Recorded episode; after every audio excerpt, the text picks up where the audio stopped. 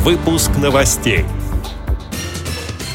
В Международный день слепых в России прошли акции в поддержку незрячих людей.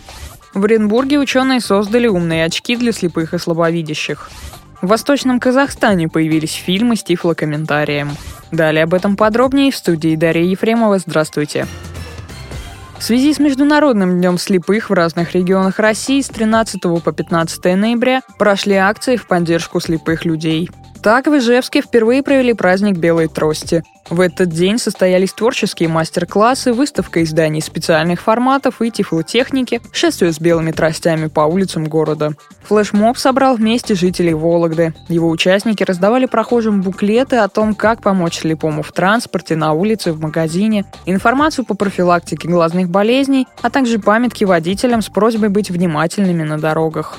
В Международный день слепых в Екатеринбурге незрячие и слабовидящие люди прошлись по центру города и оценили, насколько хорошо службы благоустройства убирают улицы зимой.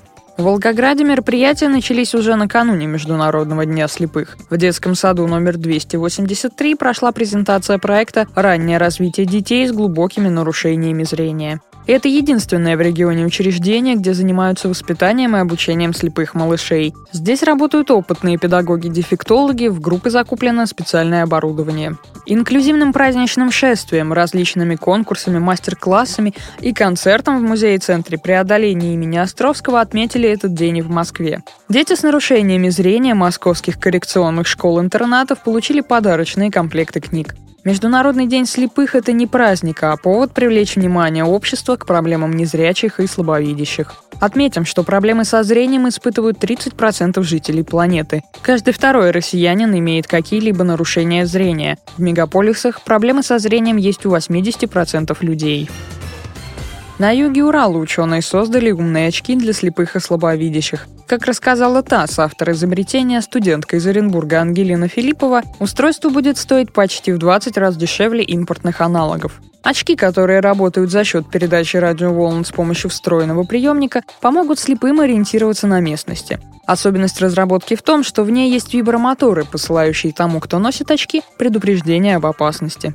Стоят они порядка четыре-пять тысяч рублей вместо ста-ста пятидесяти тысяч.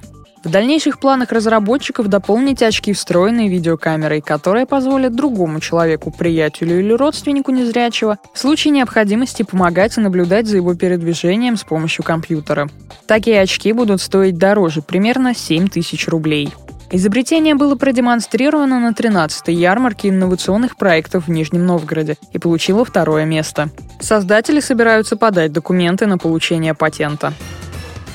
Новости ближнего зарубежья. Сотрудники Восточно-Казахстанской областной специальной библиотеки начали озвучивать фильмы для незрячих и слабовидящих людей. По словам работающих над тифлокомментированием библиотекарей, каждый фильм просматривается десятки раз, все действия персонажей записываются и затем озвучиваются, передает информбюро точка кз.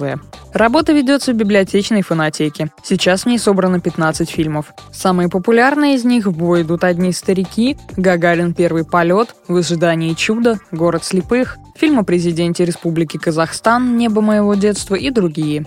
Ведется работа по озвучиванию исторических фильмов, приуроченных к юбилейным датам, художественных и документальных лент.